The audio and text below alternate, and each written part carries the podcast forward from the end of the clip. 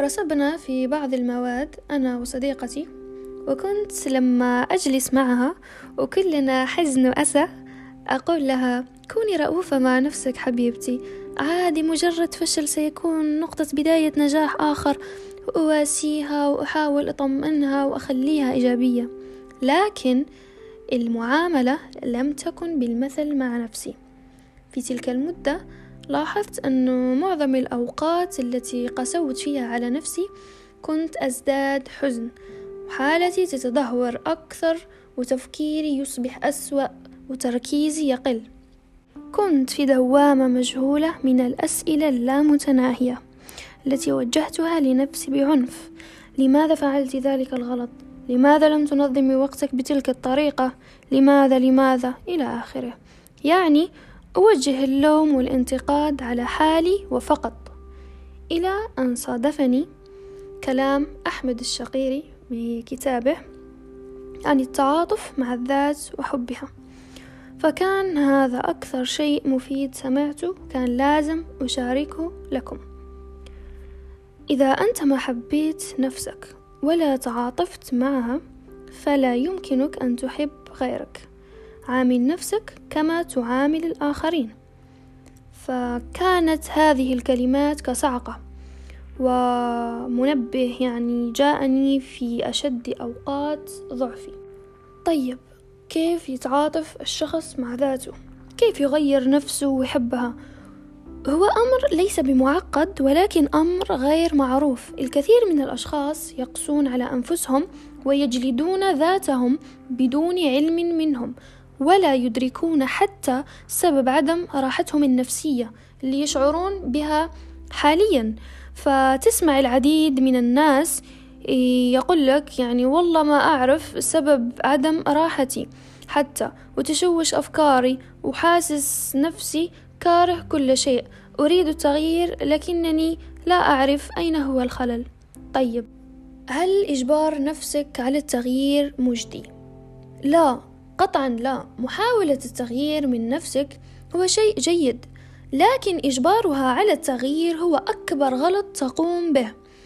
كيف تغير نفسك وأنت أصلا تجبرها وقاسي معها؟ لا يمكن. فما يجب فعله هو أن تكون لديك القدرة على فهم نفسك والصبر عليها وتحملها بالرغم من الأخطاء والعيوب والنواقص.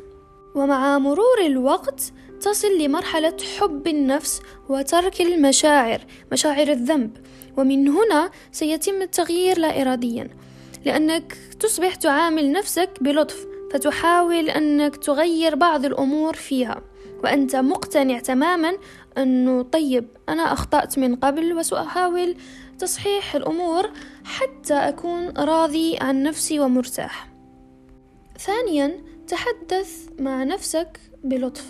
يعني عندما يكون حوارك الداخلي بينك وبين نفسك دائما ابتعد عن الانتقاد واستبدل جلد الذات وتعذيبها بكلمات إيجابية. مثلا أنا إنسان وحكمة ربي فيني أنني أخطئ. وهذا شيء عادي وسأحاول تصحيح الخطأ إن تمكنت من ذلك. وإذا لم أستطع فأتجنب إعادة الخطأ مستقبلا. هذا كل شيء بدون نقد بدون تجريح بدون جلد للذات ثالثا حاول أن تكتب الأشياء التي تراها إيجابية بنفسك. وقرأها. وذكر نفسك بها بين فترات معينة حينما تشعر أنك بحاجة إلى التشجيع والإطراء من الآخرين. وهذه غريزة الإنسان لا يمكن إنكارها أن يحب الشخص أن يسمع كلمات تشجيعية من نفسه أو من غيره. رابعا وأخيرا حاول أن تغذي عقلك بالأمور التي أجلتها والقيام بأمور مختلفة لأنه أكثر ما يرهق العقل هو الأمور المؤجلة والسلبية. وغذي قلبك من خلال أنك تتقبل نفسك كما هي وتركز على الأمور التي يمكنك أن تسيطر عليها حتى تزيد إنتاجيتك مع الوقت.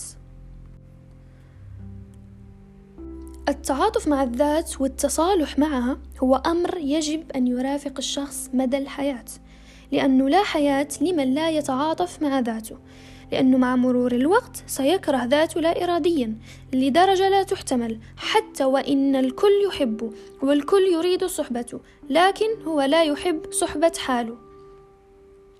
صاحب نفسك ترتاح. أحب ذاتك وكن أنت السند لنفسك وقت الضعف والرفيق لحالك وقت الخوف والصديق وقت الفرح. فإذا حبيت نفسك واعتزيت بها وقدرتها سيحبك الغير. كانت معكم ريحانة من بودكاست هشاشة روح إلى الملتقى إن شاء الله.